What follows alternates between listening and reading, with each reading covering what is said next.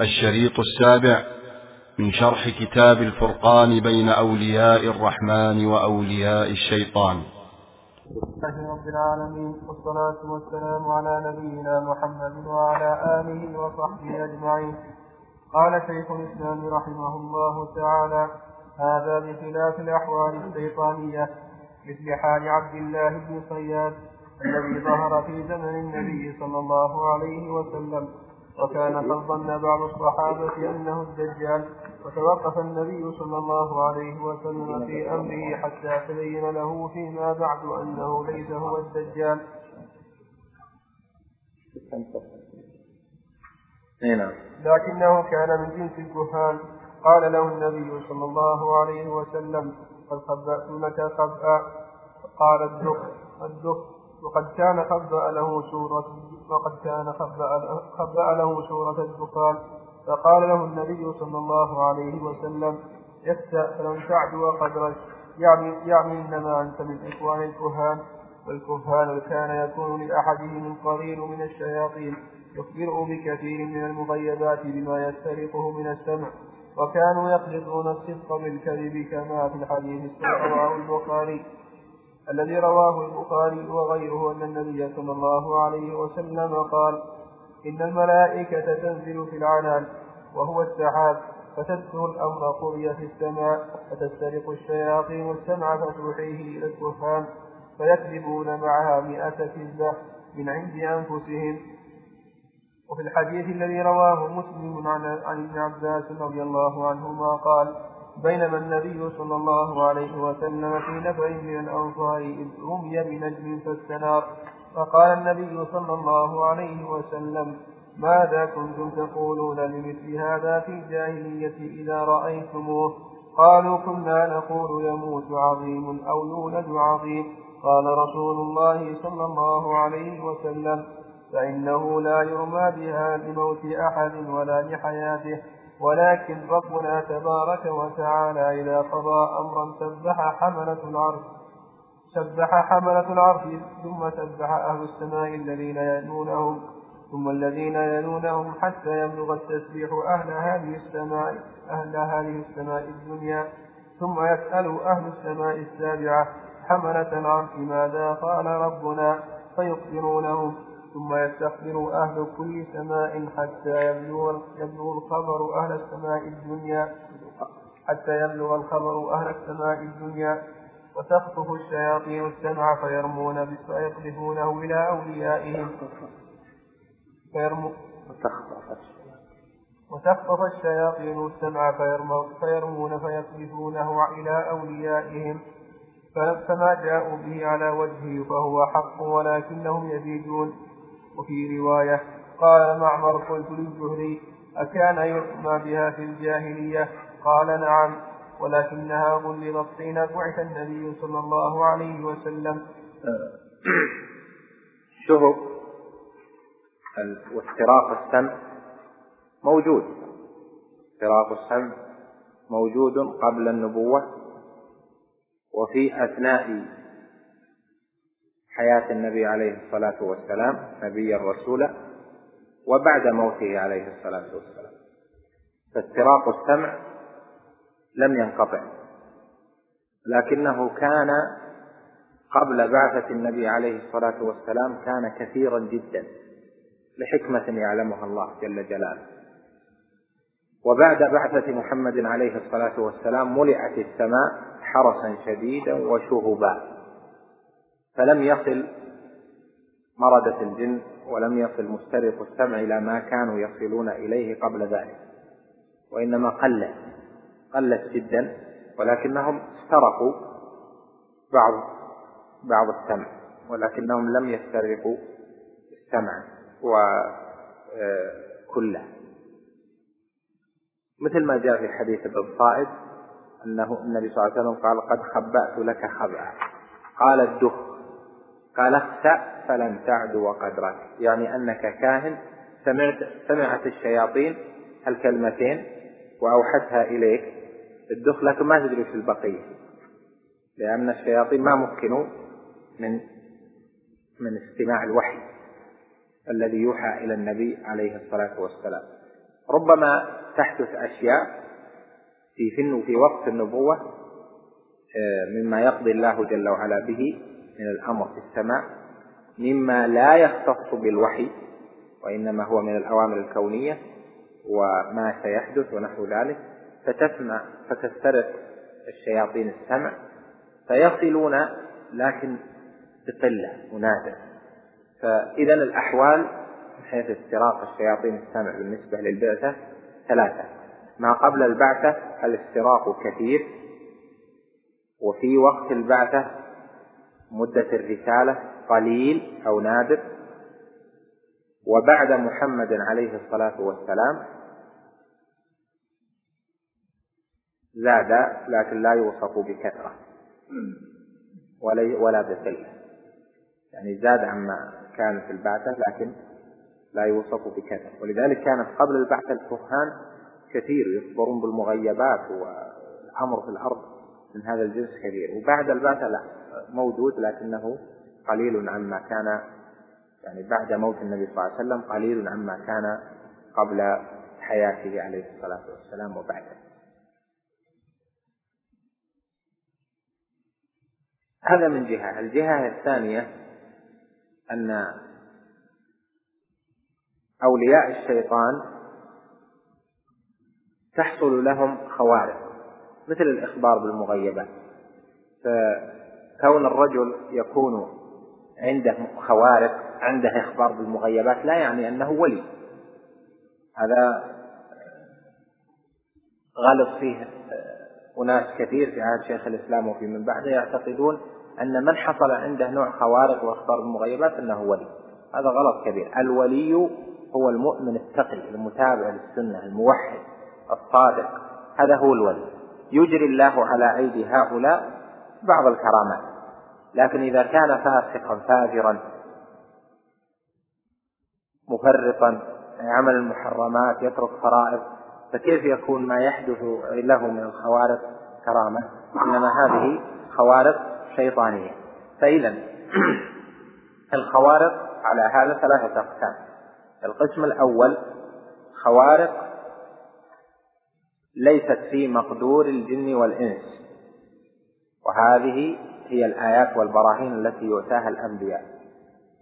والنوع الثاني خوارق تكون على يدي المؤمن التقي تجري على يدي المؤمن التقي. فهذه التي تسمى كرامة. وهي دليل أيضا من دلائل النبوة لأنها ما حصلت لهذا إلا باتباعه لنبيه. الثالث خوارق تحصل للفجرة والكفرة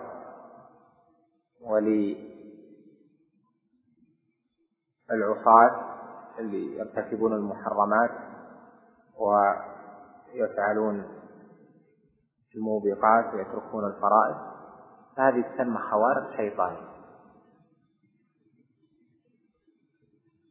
فإذا حصول الخارق بنفسه بمجرده لا يعني شيئا في الحكم على صاحبه بل ينظر في حال صاحبه.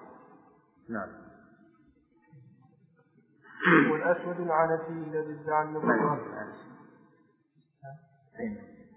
والأسود العنسي الذي ادعى النبوة كان له من الشياطين كان له من الشياطين من يخبره ببعض الأمور المغيبة. فلما قاتله المسلمون كانوا يخافون من الشياطين أن يخبروه بما يكونون فيه. حتى أعانتهم عليه امرأته لما تبين لها كفره لما تبين لها كفره فقتلوه. وكذا وكذلك متهمة كذاب كان معه من الشياطين من يخبره بالمغيبات ويعين على بعض الأمور. وأمثال هؤلاء كثيرون مثل الحارث الدمشقي الذي خرج بالشام زمن عبد الملك بن مروان. وادعى النبوة وكانت الشياطين تخرج رجليه من القيد وتمنع السلاح أن ينفذ فيه وتسبح الرخامة إذا مسحها بيده وكان يري الناس رجالا وركبانا على خيل في الهواء ويقول هي الملائكة وإنما كانوا جنا.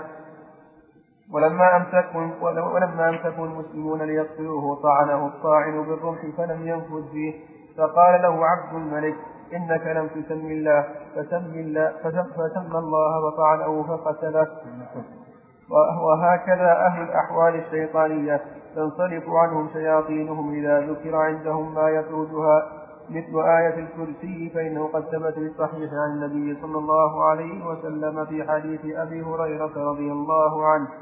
لما وكله النبي صلى الله عليه وسلم بحفظ زكاة الفطر فسرق منها الشيطان ليلة بعد ليلة وهو يمسكه فيتوب فيطلقه فيقول له النبي صلى الله عليه وسلم ما فعل أسيرك البارحة؟ فيقول زعم أنه لا يعود. فيقول كذبك وإنه سيعود.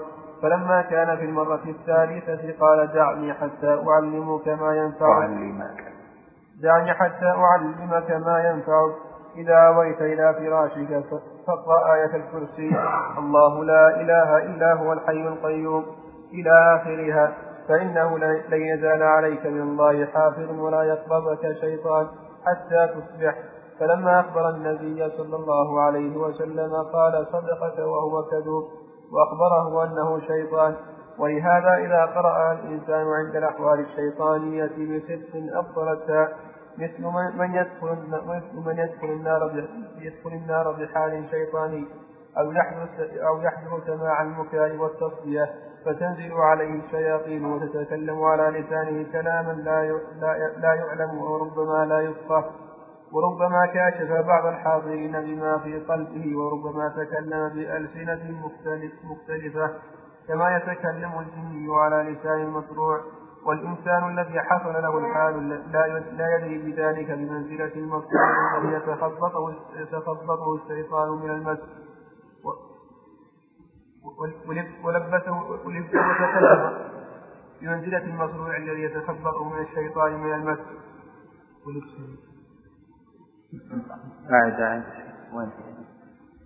والإنسان الذي حصل له الحال لا يدري بذلك بمنزلة المصروع الذي يتخبطه يتخبطه الشيطان من المس. ولبسه. ولبسه وتكلم على لسانه. فإذا فاق لم يشعر بشيء مما قال. ولهذا قد يضرب المصروع ضربا كثيرا حتى قد يقتل مثل الإنسي أو ينبذه لو كان لو كان هو المضروب. وذلك الضرب لا يؤثر في الإنس ويخبر إذا أفاق أنه لم يشعر بشيء. لأن الضرب كان على الجن الذي لبسه من هؤلاء من يأتيه الشياطين بأطعمة وفواكه وحلوى وغير ذلك مما لا يكون في ذلك الموضع. ومنهم من يحمل الجني إلى مكة أو بيت المقدس أو غيرهما. ومنهم من يحمله عشية عرفة ثم يعيده من ليلته. فلا يحج حجا شرعيا بل يذهب بثيابه ولا يحرم إذا حاج الميقات.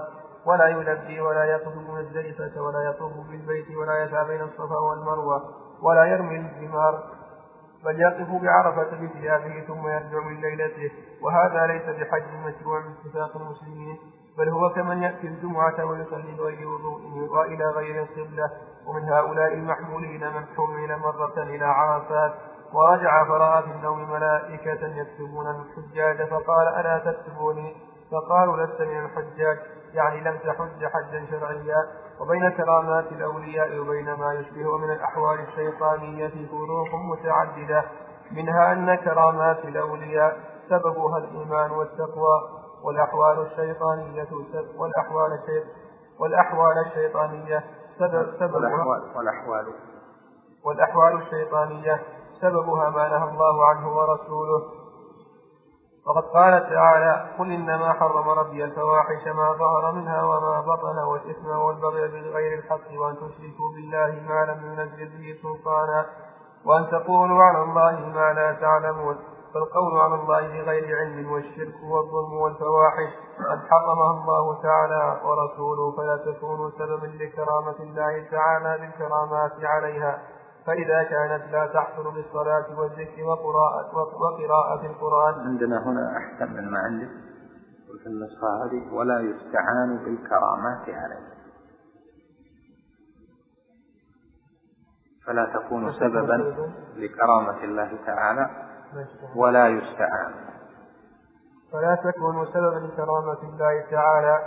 ولا يستعان بالكرامات عليها. فإذا كانت لا تحصل بالصلاة والذكر وقراءة القرآن بل تحصل بما يحب الشيطان بالأمور التي فيها شرك كالاستعاذة كالاستغاثة بالمخلوقات أو كانت مما يستعان بها على ظلم الخلق وفعل الفواحش فهي من الأحوال الشيطانية لا من الكرامات الرحمانية.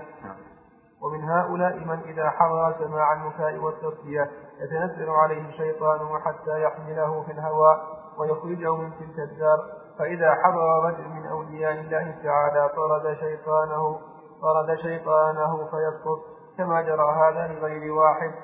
ومن هؤلاء من يستغيث بمخلوق مما حي أو ميت سواء كان ذلك المخلوق سواء كان ذلك المخلوق مسلما أو نصرانيا أو مشركا فيتصور الشيطان بصورة ذلك المستغاث به ويقضي بعض حاجات ذلك المستغيث فيظن أنه ذلك الشخص هو ملك تصور على صورته وإنما هو شيطان أضله الله أضله لما أشرك بالله.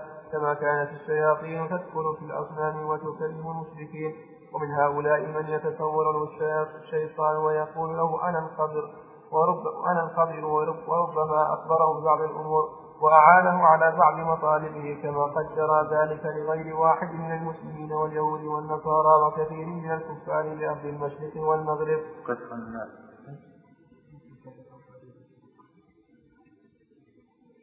عندك بالحالف ولا عند الجميع؟ وش يقول؟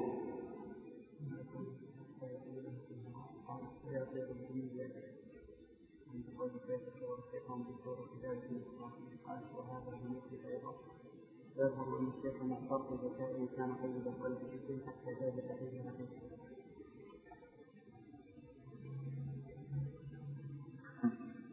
آه. إيه.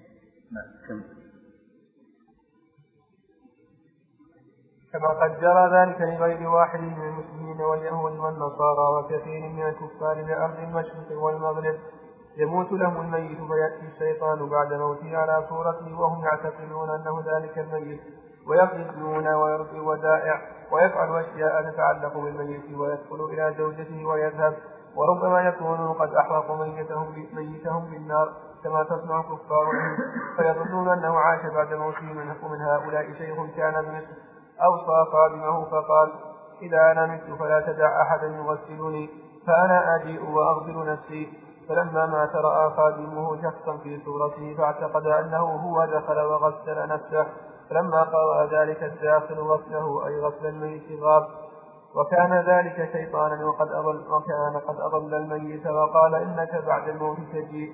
فتغسل نفسك فلما مات جاء أيضا في صورة ليغوي الأحياء كما أغوى الميت قبل ذلك.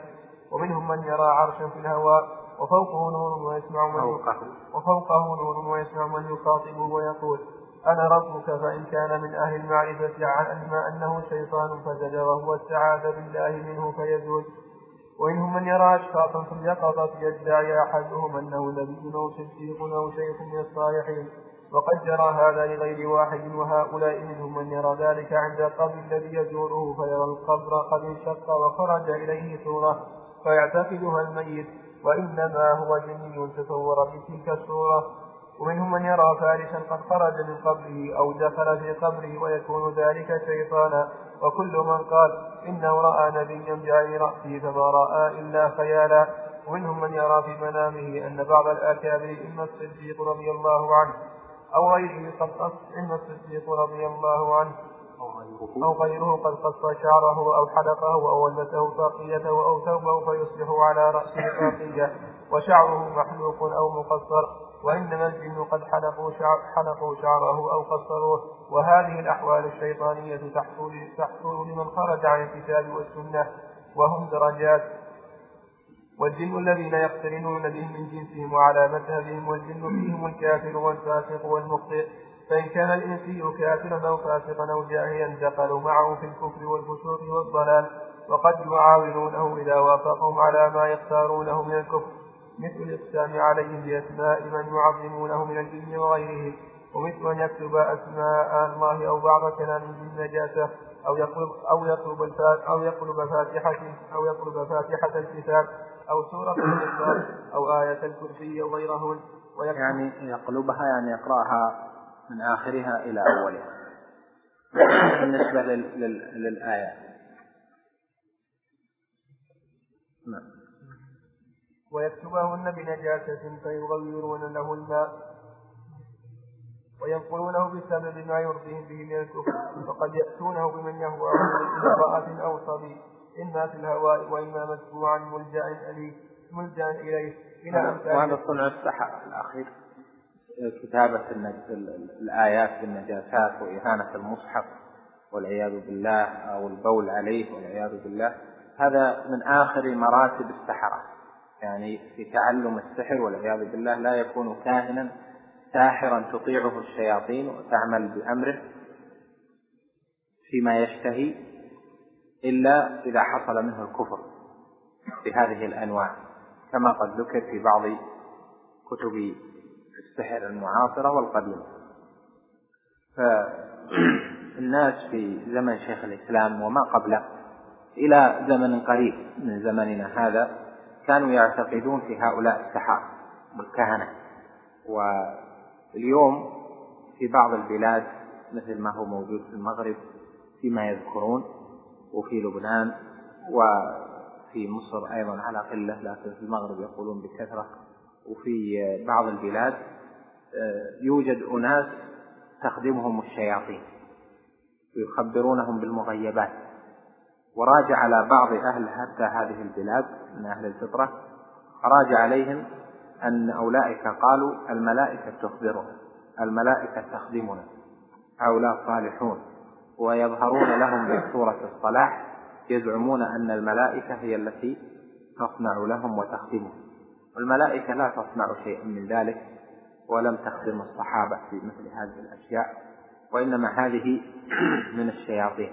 يخبرونهم بالمغيبات ويغيرون لهم الأشياء ويصورون وينطق الناطق وهو بعيد ويأتي ويقول الميت يقول كذا وكذا أو يسمع صوت وأشبه ذلك مما ذكر.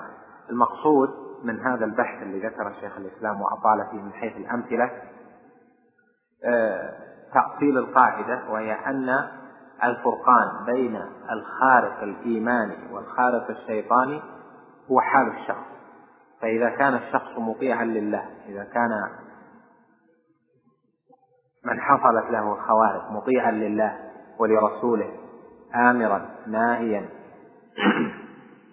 صاحب تقوى فهذا قد يجري الله على يديه كرامات وإذا كان عاصيا مخالفا آه، مرتكبا للمحرمات تاركا للفرائض آه، عنده حب للنجاسات وعنده إظهار للتعذيب بالنار أو الخوارق التي لا آه، تحصل لأهل الإيمان لأنها أمور منكرة فهذه حال شيطانية.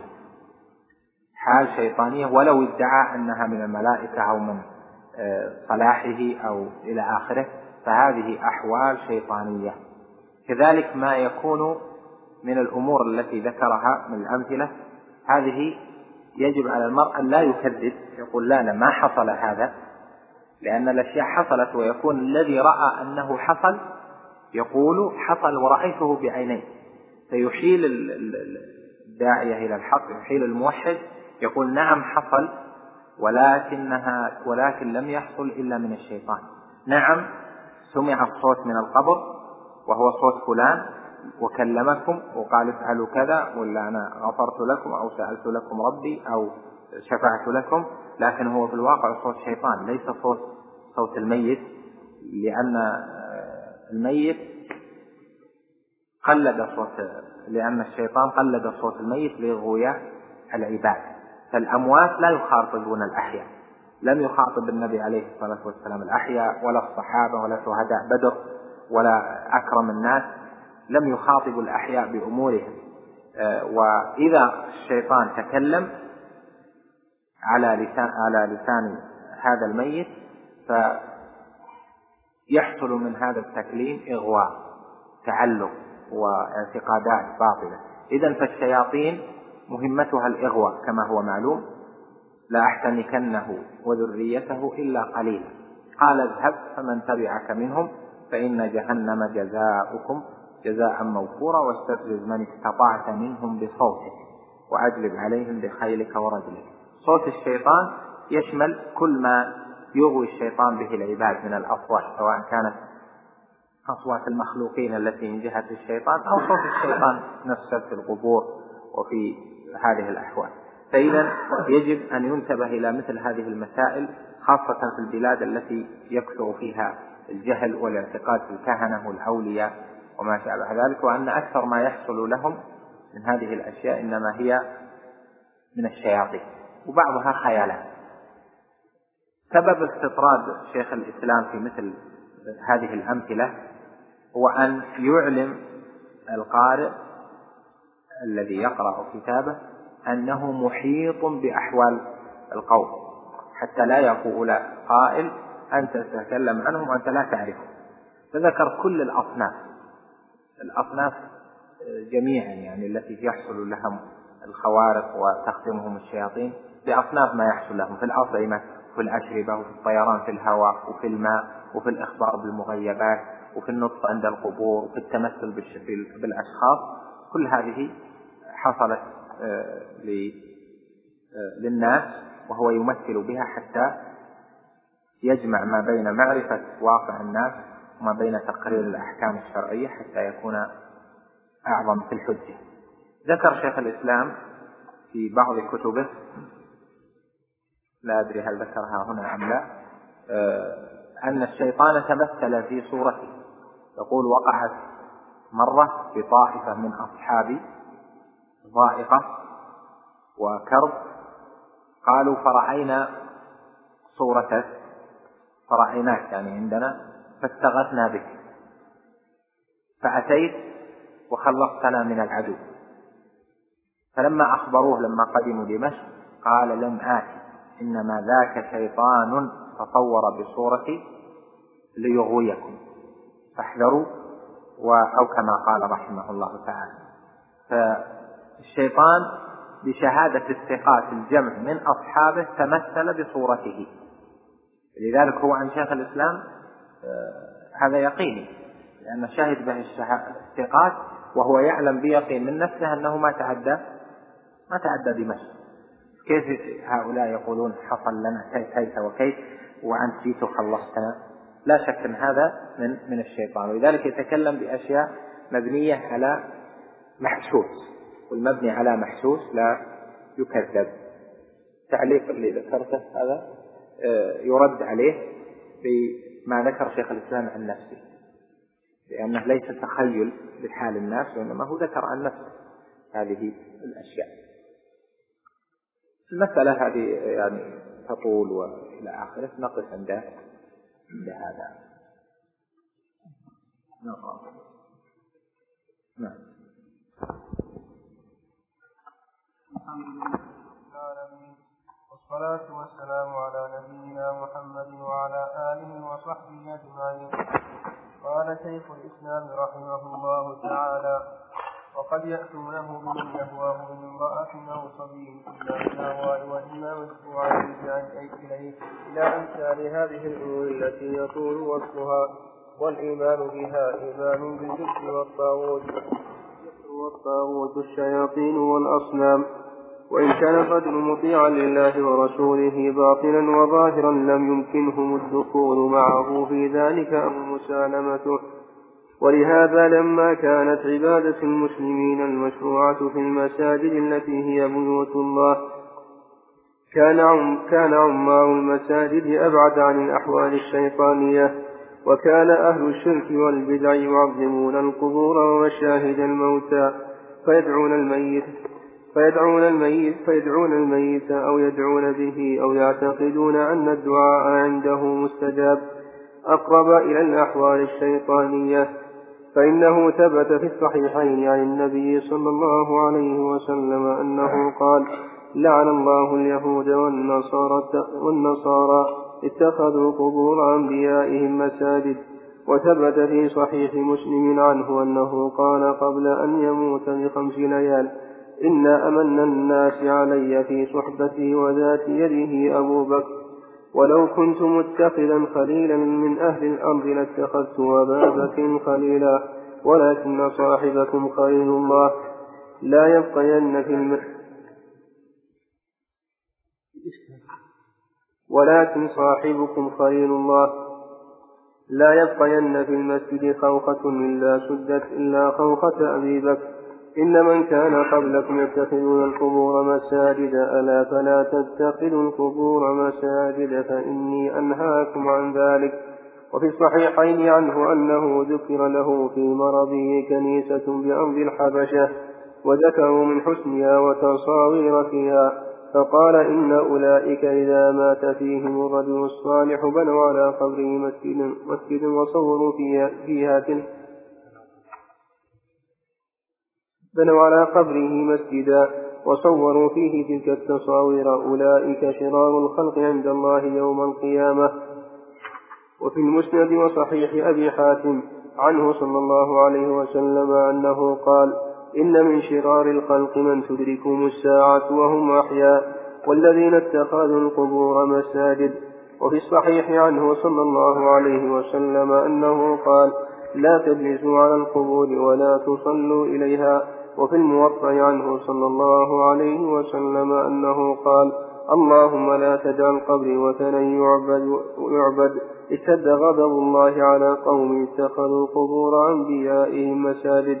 وفي السنن عنه صلى الله عليه وسلم أنه قال لا تتخذوا قبري عيدا وصلوا علي حيثما كنتم فإن صلاتكم تبلغني. وقال صلى الله عليه وسلم ما من رجل يسلم علي إلا رد الله علي أوحي حتى أرد عليه السلام. وقال صلى الله عليه وسلم إن الله وكل بقبري ملائكة يبلغونني عن أمة السلام. إن الله وكل إن الله وكل بقبري ملائكة يبلغونني. الملائكة. إن الله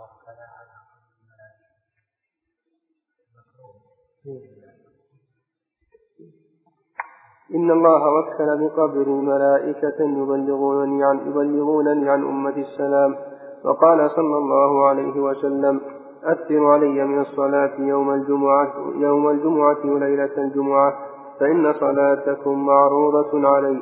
قالوا يا رسول الله كيف تعرض صلاتنا عليك وقد أرنت أن يقولون قد بليت؟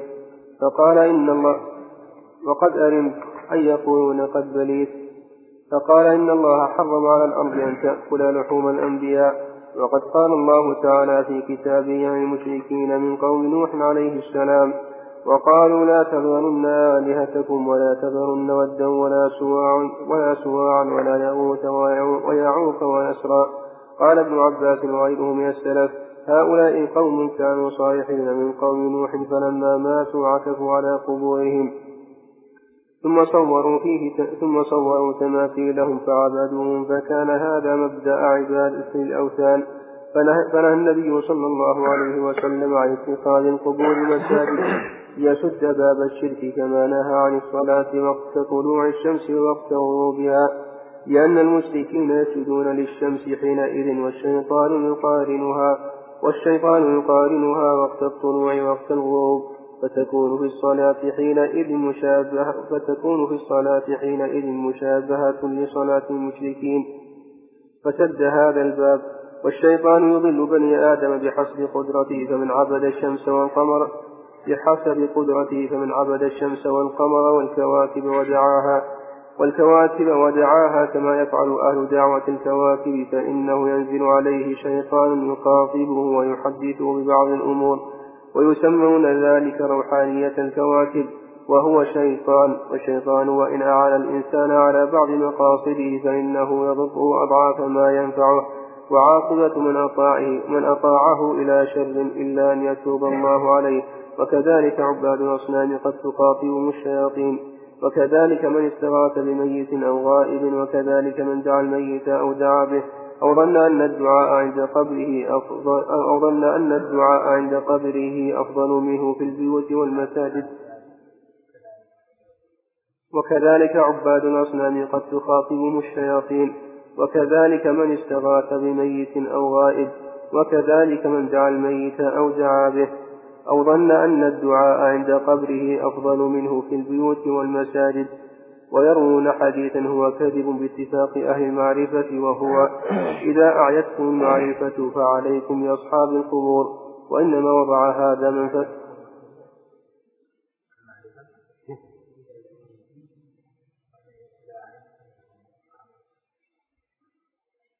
الأمور.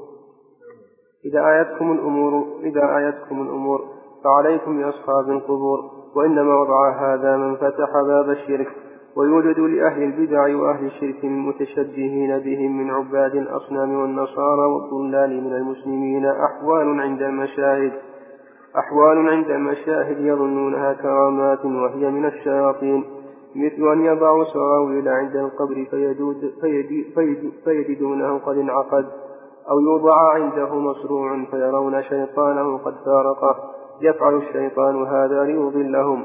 وإذا قرأت آية الكرسي هناك بست بطل هذا فإن التوحيد يطرد الشيطان ولهذا حمل بعضهم في الهوى فقال لا إله إلا الله فسقط. ومثل أن يرى أحد أن يرى أحد أحدهم أن القبر قد انشق وخرج منه إنسان فيظنه الميت وهو شيطان.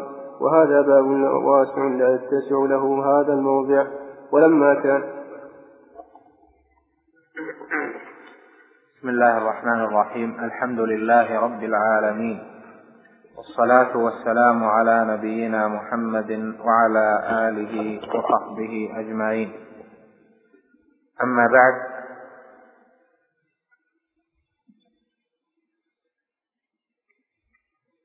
فهذه الجمل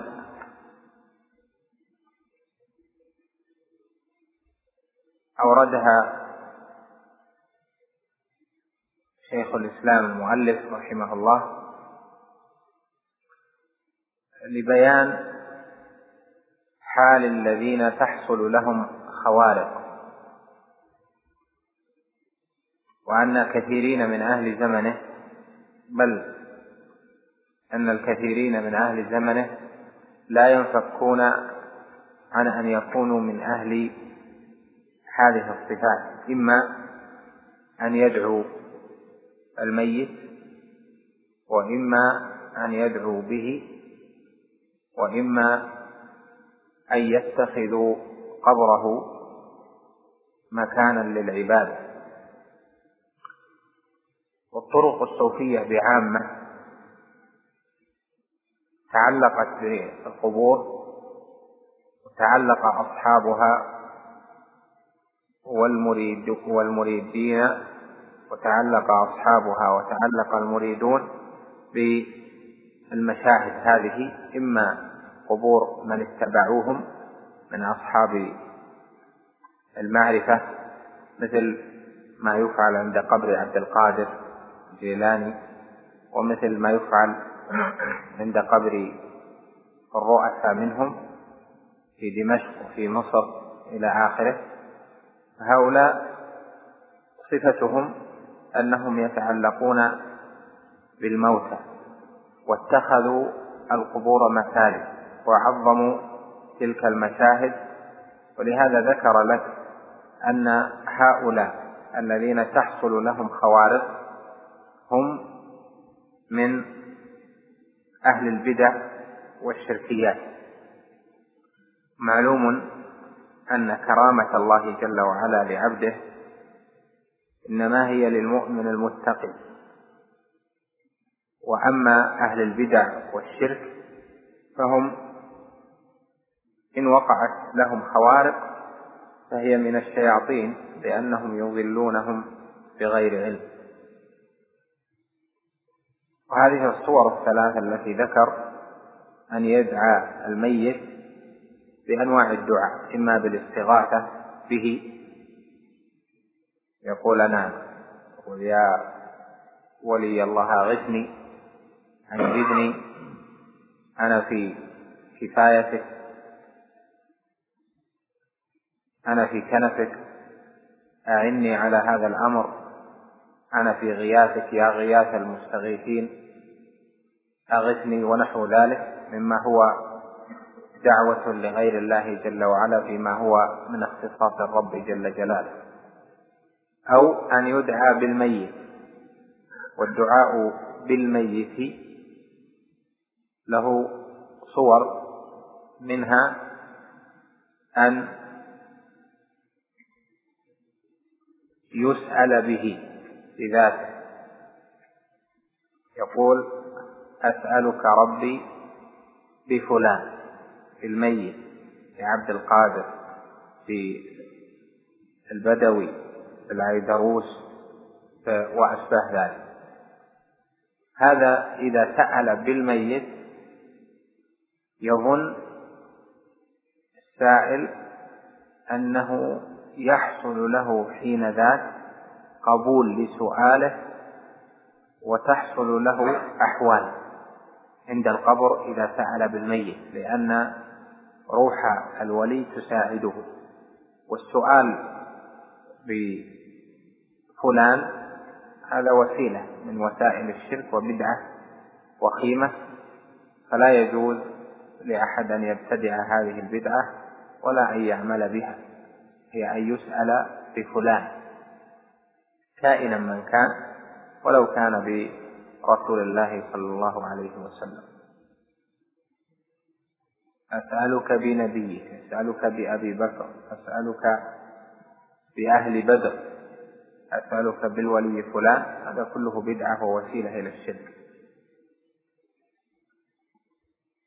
الصورة الثانية للدعاء بالميت أن يدعو به أن يتوسل بما يظنه من منزلة للميت. يقول أتوسل إليك ربي بحق فلان الولي عليك. أتوسل إليك بعمله الصالح. أتوسل إليك بمكانته عندك وحرمته عندك. ونحو ذلك.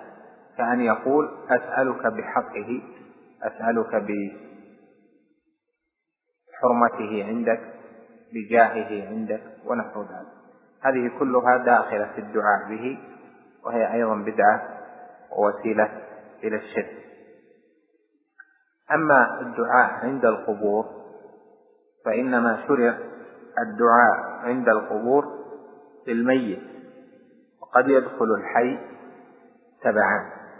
فالشرع جاء بالزيارة الشرعية للقبر والدعاء عند القبر للمقبور لا للحي وقد يدخل الحي تبعا في الدعاء كأن يقول الحي للميت. اللهم ارحم المستقدمين منا والمستأخرين. نسأل الله لنا ولكم العافية.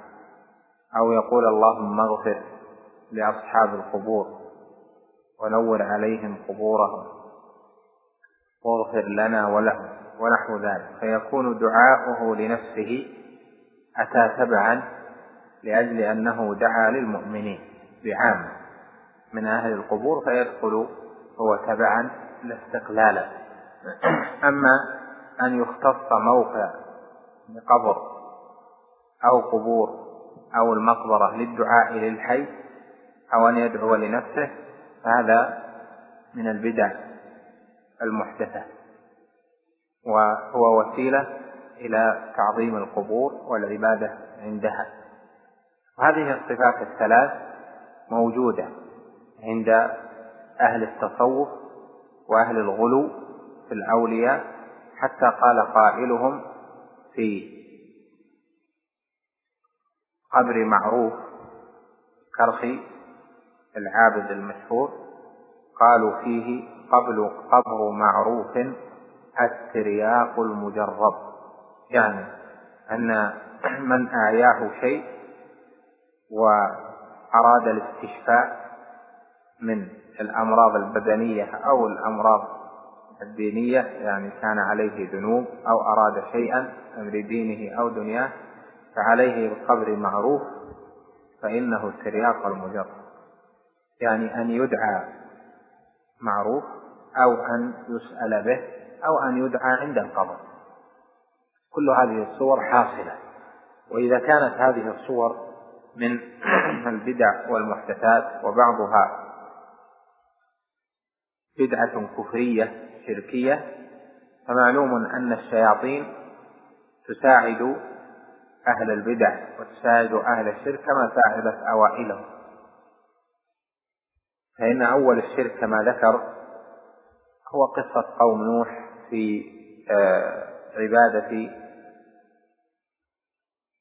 ود وسواع ويغوث ويعوق ونسر فلما عبدوهم أغوتهم الشياطين وصار عندهم أحوال وآراء وكلام تنطق وربما خرج من القبر وتصور بصورته تكلمت الصورة إلى غير ذلك مما ذكر. لهذا جاء في هذه الشريعة النهي الشديد عن اتخاذ القبور مساجد لعنة الله على اليهود والنصارى اتخذوا قبور من أنبيائهم مساجد. ألا لا تتخذوا القبور مساجد فإني أنهاكم عن ذلك. وأن من اتخذ القبر مسجدا يعني فصلى عنده أو دعا عنده واختصه بذلك فإن هذا مبتدع وملعون. فكيف بمن عبد صاحب القبر واستغاث به؟ ولا شك أن هذا أعظم. لعنة الله على اليهود والنصارى. اتخذوا قبور أنبيائهم مساجد هذه وصية قالها عليه الصلاة والسلام في آخر حياته. وصية أوصى بها الأمة وحذرها من ذلك. فإذا كان هؤلاء من أهل الشرك والبدع والخرافات فإنه يحصل لهم خوارق وهذه الخوارق من الشياطين ليست كرامات. فإذا لا بد أن يكون ثم فرقان بين الكرامة والخارق الشيطاني فالكرامة هي للمؤمن المتقي المتبع للسنة. أما الخالق الشيطاني فهذا يحصل لكل من تولى الشيطان. تولاه بطاعته في الشرك وفي البدع والخرافات وفي التعلق بغير الله جل جلاله. إذا تبين ذلك فأصحاب الطرق الصوفية في زمن شيخ الإسلام كان عندهم كل هذه أنواع التعلقات. تعلق بالقبور تعلق بالأوثان تعلق بالأولياء. كان عندهم اعتقاد في الشيخ حتى إنهم يعتقدون فيه أنه يعلم ما في النفس. حتى ولو بعد. كما قال قائلهم لأحد مريديه إذا هممت بمعصية فتذكر أني أعلم حالك هذا لا شك أنه من ادعاء ما ليس له وبه حصلت تعلقات لأنها تربية غير شرعية. فهو وإن كان نطق بها الأول يريد تخويفه ويريد تربيته لكن هذا ادعاء شيء من أمور الغيب والعياذ بالله. لهذا حصل من التربية الباطلة السلوكية حصل الشرك والبدع وأنواع من الضلالات. المقصود من هذا أن الرجل الذي أن المكلف الذي يتعلق بهذه البدع في القبور ودعاء أصحابها وبالبناء على القبور وبهذه المشاهد الشركية أو بسؤال أصحابها أو السؤال بهم و أو الدعاء واختصاص القبور بمزيد مزية هؤلاء قد تخدمهم الشياطين. وقد تظهر له من القبر من قبر فلان ويسمع صوت المدفون ويعرف صوته من مشايخه ثم ويخبره بأشياء فعلها هو فعلت في بيتك كذا وهذا يبقى متعلقا لا يدري أن حقيقة الحال أن هذا شيطان والجن يروننا من حيث لا نراهم إنه يراكم هو وقبيله من حيث لا ترونه إنا جعلنا الشياطين أولياء للذين لا يؤمنون. فالشيطان ولي لغير المؤمن ينصره ويساعده ويضله.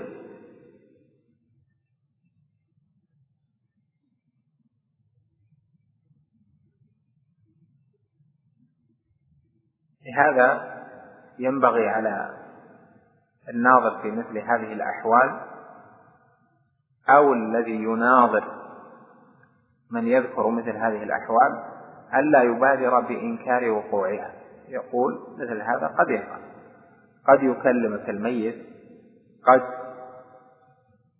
تسمع أصوات قد يخبر فلان بالمغيبات لكن الذي يخبره بهذه الأشياء ويحصل له هذه الخوارق إنما هي الشياطين لأنها ولية لأهل البدع والشرك والشيطان يريد العباد أن يقعوا في الشرك والبدع التي هي وسائل الشرك هي طريق الشرك وبريد الشرك فلذلك يعينهم الشيطان فيؤول الأمر إلى أن هذا من فعل الشياطين فلا ينكر وقوعه لأنه وقع وشوهد لكنه يكون خارقا شيطانيا وليس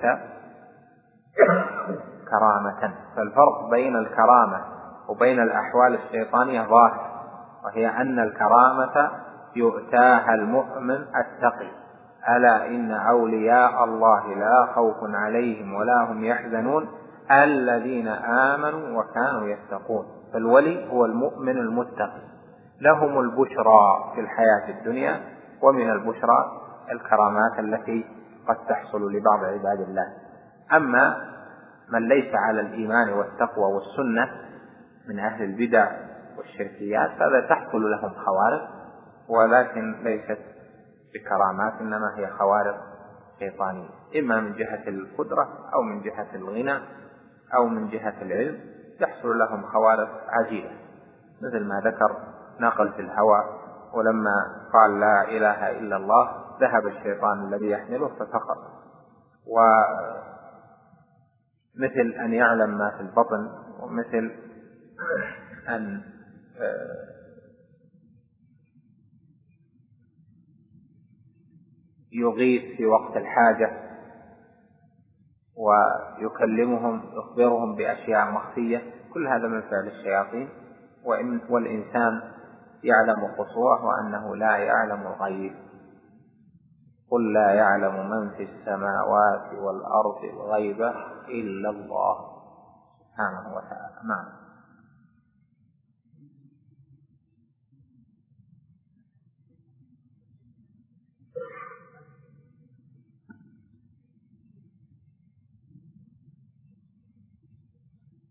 هي أن لا تنسبوا إليهم بعد الممات. بعد الممات لا تنسبوا إليهم لذلك نقول هي تحصل لهم بالنسبة للخالق الشيطان يحصل لهم في الحياة. أما بعد الممات فليس له لأنه انتهى. لكن الشيطان يضل به. ليس خارقا له لكن يضل به. مثل ما يحصل عند القبور إلى آخر الشيطان يضل به. ليس خارقا له لأنه انتهى. وأما الكرامة فإن العبد قد يكرم العبد المؤمن قد يكرم بعد مماته. يكرم في أحبابه يكرم في من يعطف عليهم في من يرحمهم. مثل ما أكرم الله جل وعلا به أمة محمد عليه الصلاة والسلام بعد وفاته من أشياء ذكرت. فهذا لأجل محبته عليه الصلاة والسلام له. ومثل آه، إكرام الله جل وعلا للعبد الصالح الذي يموت فيصلح الله جل وعلا عقبه ويحفظ لهم دينهم وأموالهم إلى آخره كما جاء في سورة الكهف وكان أبوهما صالحا.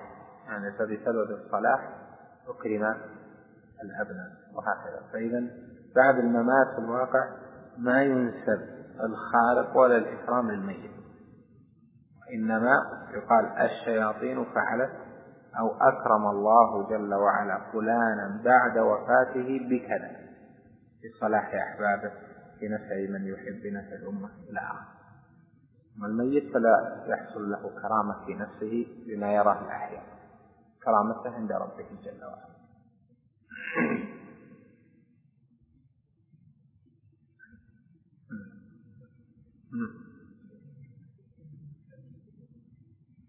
هذه منزلة صورة ثانية؟ ليست منزلة صورة ثانية. نعم. صورة مثل السؤال بالذات لكن السؤال بالذات أعظم. أعظم وسيلة للشرك من السؤال بالجاه أو بالعمل أو بحق فلان. الصوفية عندهم كتب في السؤال ومنظومات في السؤال بالذوات. مثل منظومة اسمها جالية الكدر في السؤال بأهل بدر. أو جالية الكدر في السؤال بأهل بدر. منظومة كل بيت منها سؤال بواحد من الصحابة في بدر. هم يعظمون الصوفية يعظمون السؤال بالموتى كثيرا. السؤال بالذات أعظم وسيلة السؤال بالجاه والحق هذا أقل منه لكن كلها بدع وسائل الشيء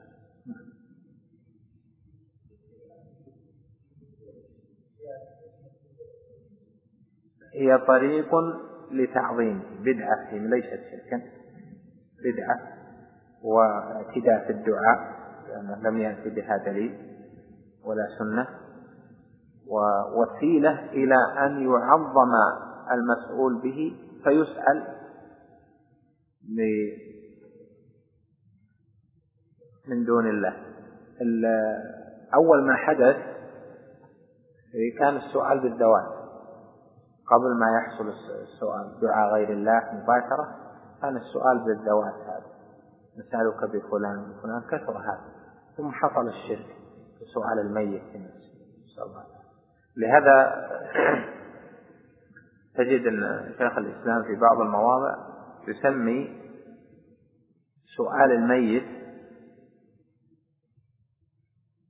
الشفاعة بدعة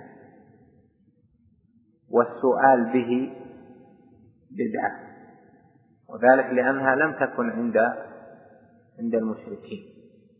حتى آه، طوائف مشرك العرب لا تعرف آه، الاستشفاع به مباشرة. يعني يقول اشفع لا لكنهم يعبدون ليشفعوا لكن اشفع لي يا فلان اشفع لي يا لات فعل عزى هذه ما في.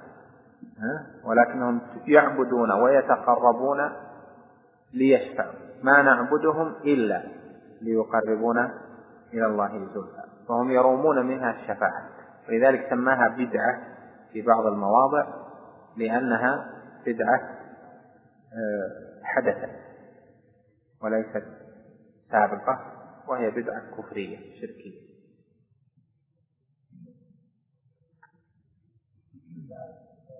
نعم. ما شك مثل الشرك نقول محرم. قل تعالوا أتلوا ما حرم ربكم عليكم ألا تشركوا به شيئا. إذا قيل بدعة لا يعني أنها ليست بشرك. تكون شركا أكبر وبدعة. أنها باعتبار أنها حدثت في الأمة. فالبدع منها بدع كفرية شركية مخرجة من الملة منها بدع ما دون ذلك. لكن في تعبير أهل العلم العام يعني الذي يجري ومشهور أن يختص البدعة بما دون الشرك. إذا جيت تعبد سنعبر بالبدعة بما دون الشرك. وإذا كانت المسألة شركا أكبر ننص عليها.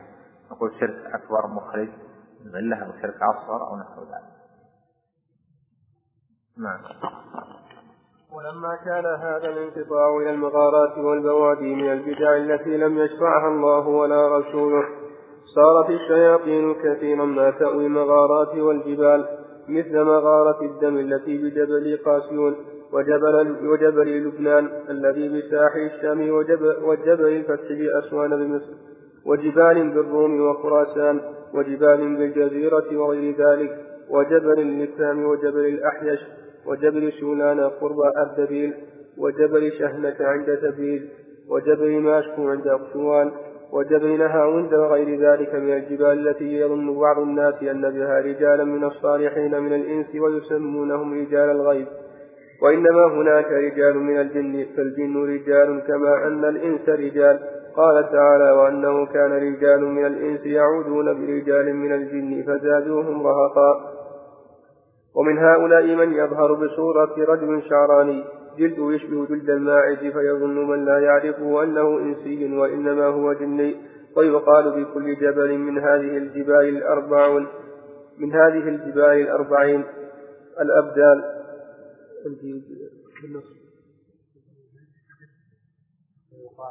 بكل جبل من هذه الجبال الأربعون الأبدال.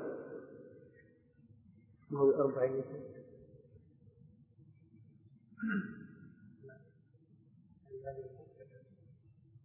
الأربعون الأبدال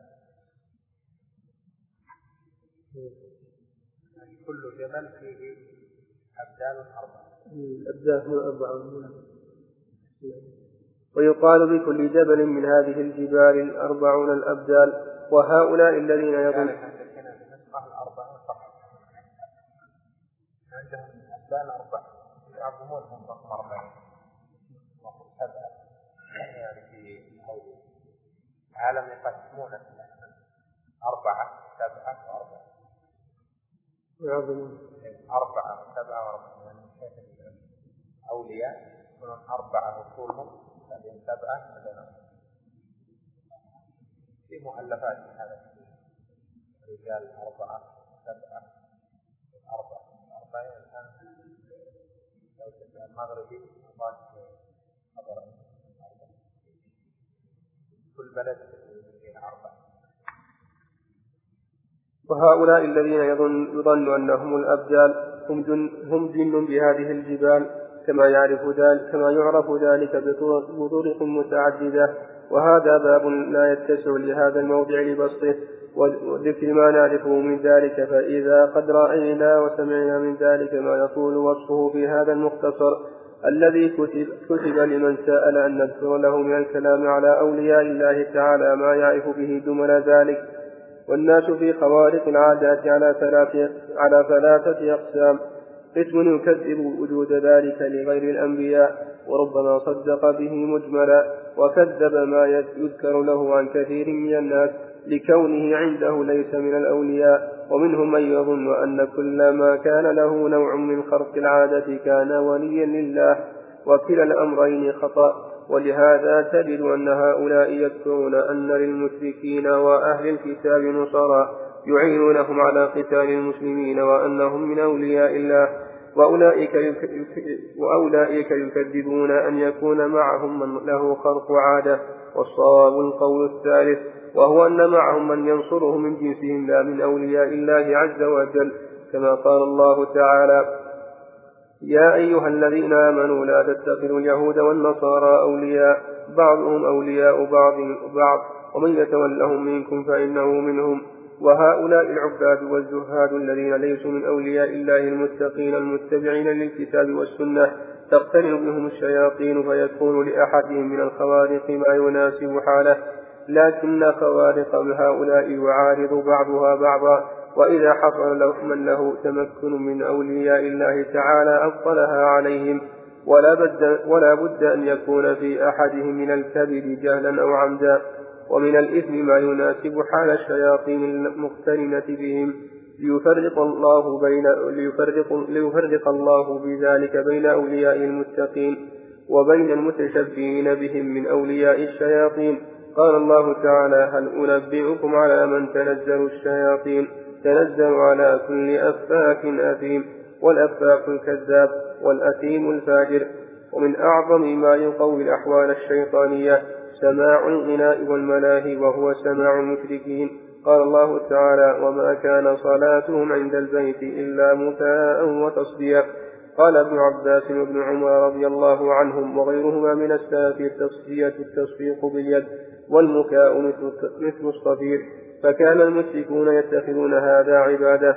وأما النبي صلى الله عليه وسلم وأصحابه فعبادتهم ما أمر الله به من الصلاة والقراءة والذكر ونحو ذلك.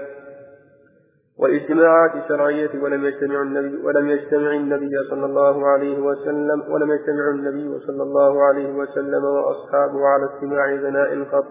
لا بكف ولا بدف ولا بدف ولا تواجد.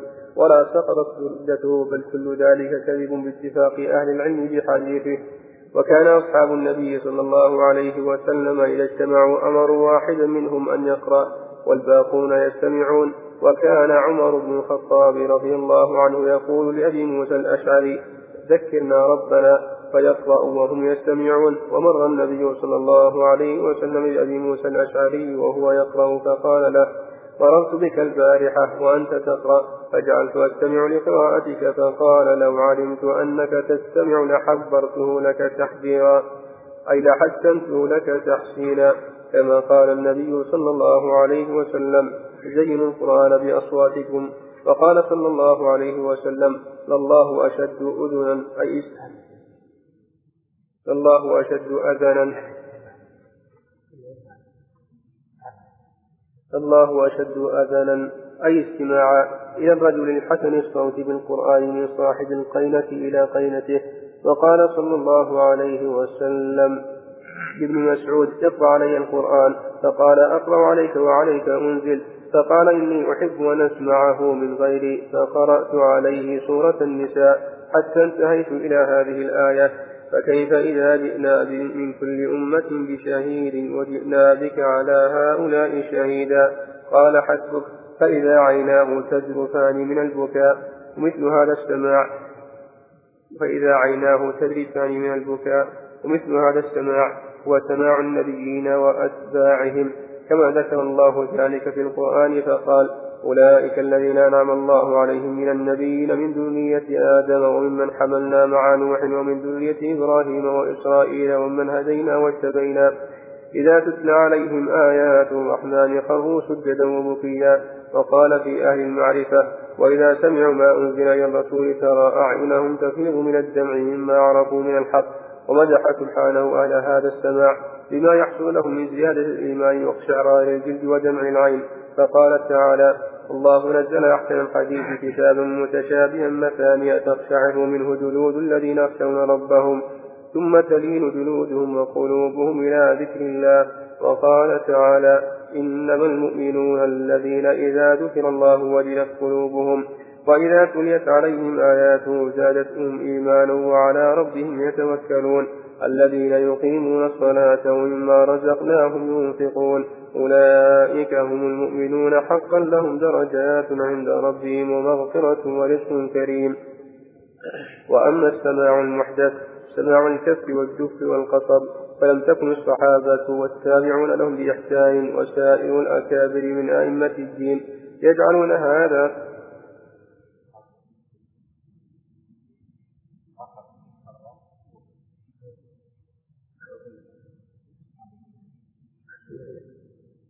فلم تكن الصحابة والتابعون لهم بإحسان وسائر الأكابر من أئمة الدين يجعلون هذا طريقا إلى الله تبارك وتعالى ولا يعدونه من القريب والطاعات من القرب والطاعات بل يعدونه من البدع المذمومة.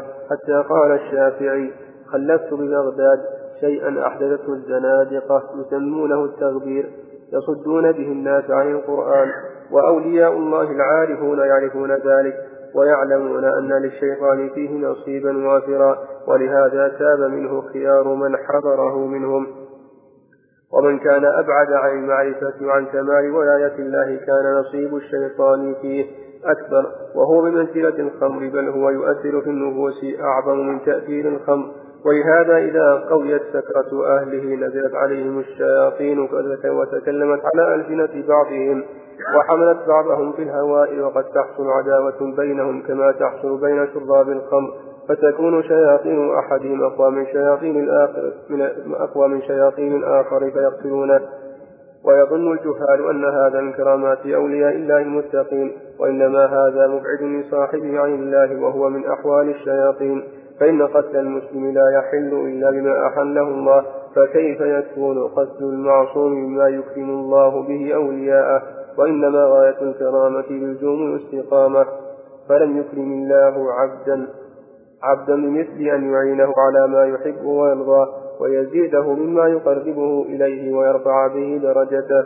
وذلك أن الخوارق منها ما هو من جنس العلم كالمكاشفات ومنها ما هو من جنس القدرة والملك كالتصرفات الخارقة العادات ومنها ما هو من جنس الغنى من جنس ما يعطاه الناس في الظاهر من العلم والسلطان والمال والغنى وجميع ما يؤتيه الله لعبده من هذه الأمور استعان به على ما يحبه الله ويرضاه ويقربه إليه ويرفع درجته ويأمره ويأمره يأمره الله به ورسوله ازداد بذلك رفعة وقربا إلى الله ورسوله وعلت درجته وإن استعان به على ما نهى الله عنه ورسوله كالشرك والظلم والفواحش استحق بذلك الذنب استحق بذلك الذنب والعقاب.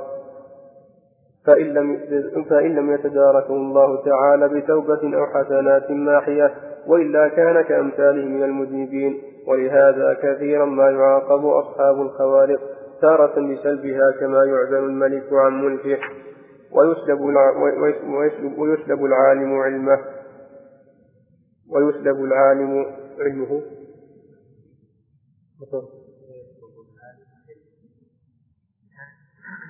ويسلب العالم علمه ويسلب العالم علمه وتارة بسلب التطوعات. الله سبحانه العالم. يعني بالبناء المعنى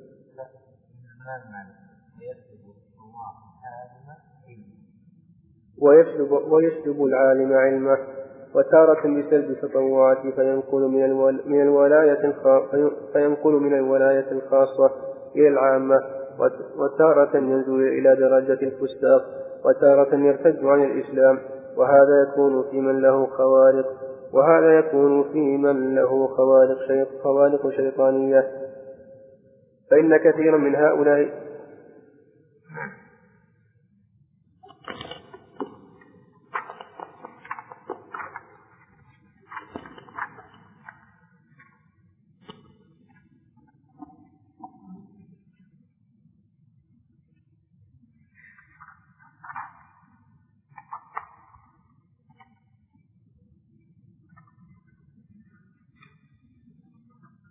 ذكر فيما سمعنا عدة مسائل. الأول أو المسألة الأولى منها أن طائفة ممن تحصل لهم الخوارق تعبدوا بعبادات بدعية من مثل الانقطاع والذهاب إلى المغارات والجبال. والبراري والفلوات يتأملون ويتعبدون وينقطعون عن الناس. فتجد أن طائفة منهم يأوون إلى الغيران أو إلى الأودية ويلبسون ملابس الحيوانات يعني صوف الحيوانات ونحو ذلك رغبة في التقشف والبعد عن الملذات وأيضا رغبة في التفكر. ولا شك أن هذه الطريقة في تحصيل الإيمان طريقة بدعية مذمومة. فالنبي عليه الصلاة والسلام لم يأمر بها بعد نزول الوحي عليه وإنما كان يتعبد ويتحنث في الغار يعني في حراء الليالي ذوات العدد السنة قبل نزول الوحي عليه. فلما نزل الوحي عليه ونبئ ربما أتى الغار ثم لما بعث للناس ترك عليه الصلاة والسلام ذلك تعبدا. فإذا إحداثه بدعة فلم يأمر به عليه الصلاة والسلام بل أمر بمخالطة الناس والصبر على أذاهم فقال عليه الصلاة والسلام الذي يخالط الناس ويصبر على أذاهم خير من الذي لا يخالط الناس ولا يصبر ولا يصبر على أذاهم. فإذا التخلي في مثل هذه الطرق والانفراد يضم هذا المحذور ويضم محذورا آخر. وهو أن فاعله يسير وحده ويبيت وحده ويأوي إلى هذه الغيران وحده وهذه أشياء يأتي معها تأتي معها الشياطين. كما قال عليه الصلاة والسلام الراكب شيطان والراكبان شيطانان والثلاثة ركب. فهؤلاء لما أووا إلى المغارات وتعبدوا بها العبادات البدعية جاءتهم الشياطين. فذكر أحوالهم وذكر أنواع ما يحصل في الجبال إلى آخره وهؤلاء تأتيهم أحوال كلامية يعني يسمعون من يكلمهم ومن يحضر لهم الغذاء بكلام رجال. وتارة يكون في صور رجال لا يعلمونهم. وهذه الأنواع سمتها الصوفية رجال الغيب. يعني الرجال الذين لا يعرفون ويأتون ليخدموا ولينصروا الولي وهم غائبون لا يعرف من هم. يسمونهم رجال الغيب. وكما ذكر لك شيخ الإسلام أن الرجل إذا انقطع فإن الشياطين تعينه والذين يعينونه هم رجال الجن. وإذا كان رأى رجلا فإنه رأى جنيا والجن قد يتشكل في صورة رجل وقد يكون يسمع صوت رجل إلى آخره.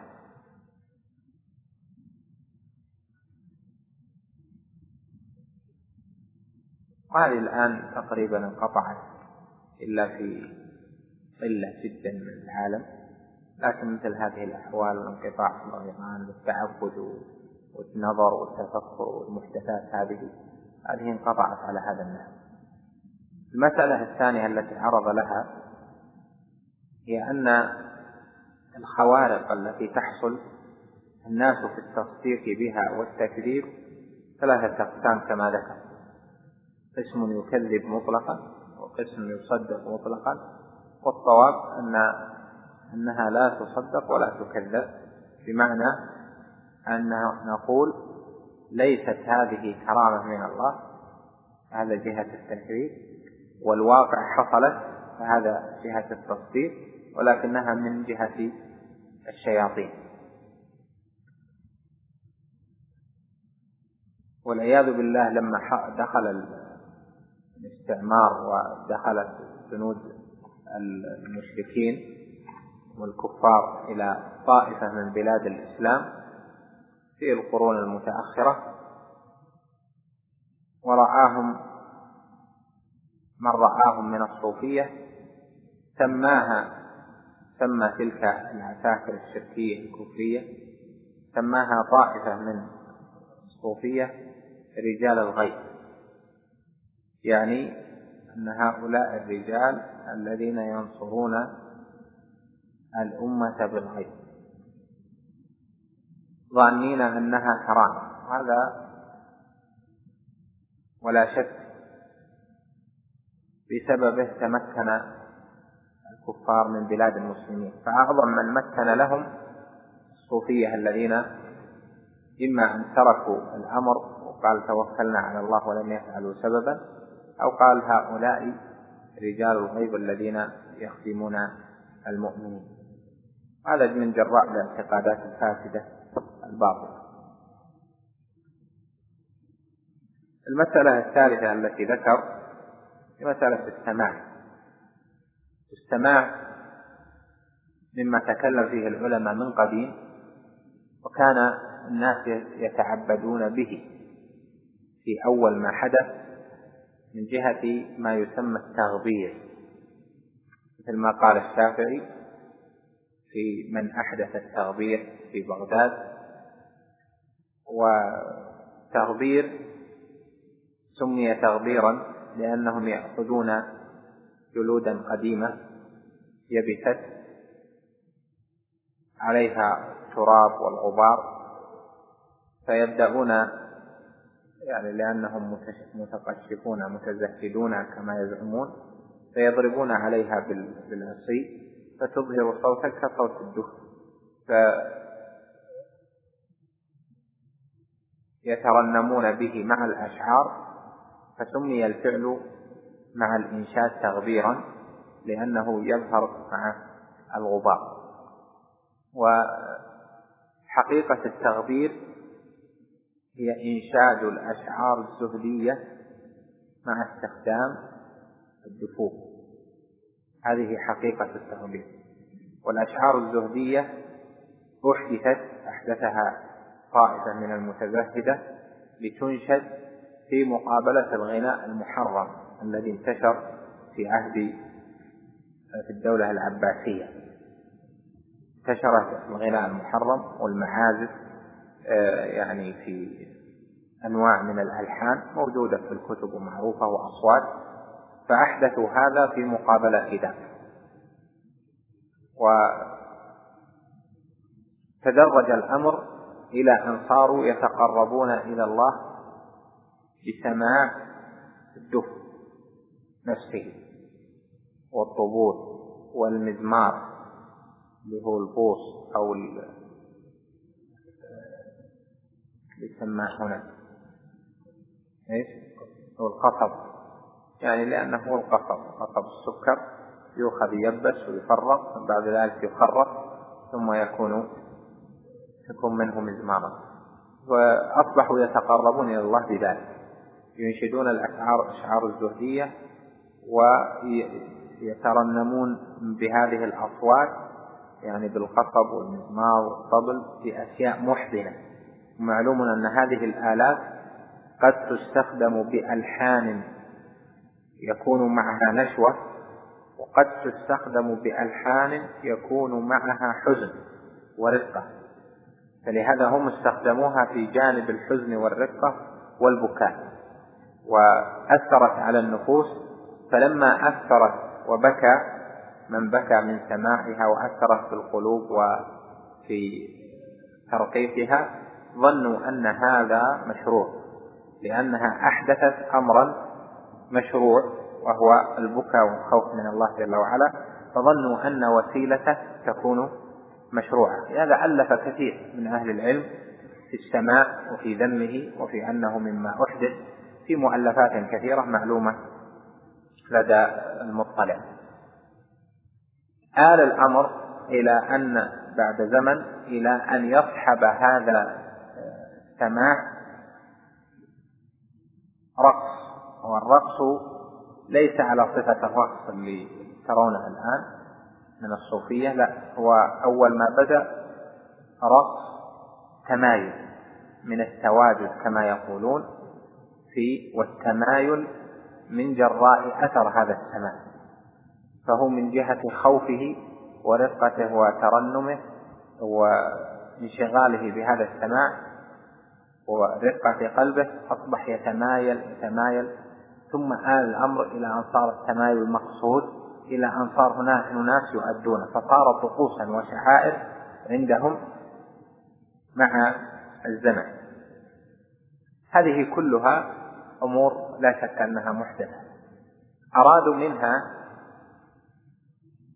أرادوا منها من السماع سماع الأشعار أو سماع المزامير هذه أرادوا منها رفقة القلوب وأرادوا منها الاستعاضة عن سماع المعازف والسماع الشيطاني وآل بهم الأمر إلى أن كانت سماعا شيطانيا معلوم أن السماع الذي يحرك القلوب ويبعث فيها الإيمان ويبعث فيها الخوف والرجاء والمحبة وأنواع العبادات القلبية ويثمر العمل إنما هو سماع القرآن. هذا هو السماع المشروع. لو أنزلنا هذا القرآن على جبل لرأيته خاشعا متصدعا من خشية الله. وتلك الأمثال نضربها للناس لعلهم يتفكرون وقال جل وعلا أيضا إذا تتلى عليهم آيات الرحمن خروا سجدا وبكيا من شدة ما سمعوا وتأثرهم به. وكما ذكر لك لما سمع النبي عليه الصلاة والسلام قراءة أبي موسى الأشعري وحدثه قال أبو موسى له لو علمت بك لحبرته لك تحبيرا وقال عليه الصلاة والسلام زينوا القرآن بأصواتكم. القرآن حجة الله الباقية هو في نفسه مؤثر ولكن أيضا مطلوب أن يزين القرآن بالصوت. لأن الصوت من جهته يحصل نوع التأثر. فالتأثر يكون بالكلام وبنغمة الصوت ورنة الصوت. ولهذا أوتي داود مزمارا. كان داود إذا ترنم كأنما يسمعون مزمارا. وهذا التلذذ بسماع القرآن هو السماع الشرعي الذي به تحيا القلوب وبه يكون الإيمان وتعظم أنواع العبادات القلبية في النفس من خوف الله جل وعلا وإجلاله وتعظيمه لأنه يسمع كلام الملك العلام الجبار جل جلاله وتقدست أسماءه. فإذا هذا السماع هو سماع أهل الإيمان. أما سماع المشركين فهو كما كانوا يفعلون عند البيت وما كان دعاؤهم عند البيت إلا مكاء وتصدية وما كان صلاتهم عند البيت إلا مكاء وتصدية يعني دعاءهم. دعاءهم عند البيت كان مكاء يعني صفيرا لأن المكاء في اللغة هو الصفير. مكة يعني الصفر والتصفية هي التصفيق فكانوا يتعبدون بذلك برنة يعني يصفرون ويصفقون برنة للتأثير على القلب. الله جل جلاله جعل سماع أهل الإيمان سماع القرآن. فإذا قرئ القرآن وإذا قرئ القرآن فاستمعوا له وأنصتوا لعلكم ترحمون. فإذا أنواع السماع التي يظن أنها فيها فوائد من سماع الألحان بما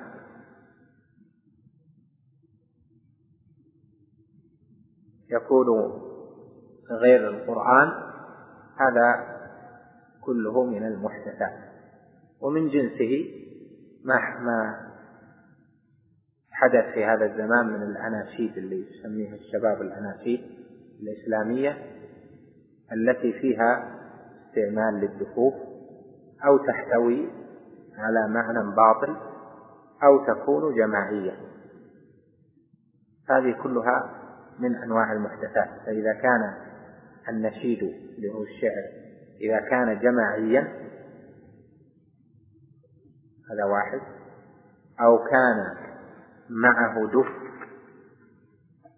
أو كان مشتملا على معنى باطل إما من جهة العقيدة جهة الاستغاثات أو مخاطبة الموتى أو من جهة التحميس الباطل ونحو ذلك هذه كلها منكرة وهي شبيهة بألحان وسماع الصوفية ولهذا إنما جاءت الأناشيد من من جراء التربية الصوفية لبعض الجماعات الإسلامية. أما نشيد المرء بمفرده فلا بأس. حتى ذكر العلماء أن المرء لو تغنى في بيته في بيت أو بيتين من الشعر وترنم بها أن هذا لا بأس به. يعني إذا كان وحده وكان قليلا يعني أراد أن يرفع صوته بشيء فهذا لا بأس به. يعني أنه ليس بمنكر لأن النفس قد كما عللوا قد تحتاج. بحث هذا السفارين في شرح منظومة الآداب. وبما هو معروف في محله. المقصود أن إنشاد المنشد وحده بقصيدة بلحن لا بأس به. إذا كان وحده ينشد قصيدة لكن ما يستحاض عنها أو تكون سماعا مقصودا. يعني يرقق القلوب بها وتكرر يصبح ترقيق القلوب بمثل هذه القصائد التي تتكرر. هذه كلها من جنس سماع الصوفية وقد تفضي إليه. سماع المؤمن هو للقرآن. ولهذا تجد أن الذين انفتحوا على هذه الأشياء ما يستلذون للقرآن. ومن استلذ للقرآن وأذن له وسمعه وتلاه أو حفظه هو وقام به فإنه لا يأنس لتلك الأشياء لأن الله جل وعلا قذف بالحق على الباطل. فلنقذف بالحق على الباطل فيدمغه فإذا هو ذاهب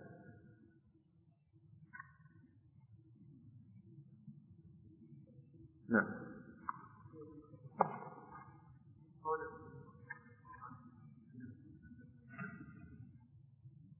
نعم.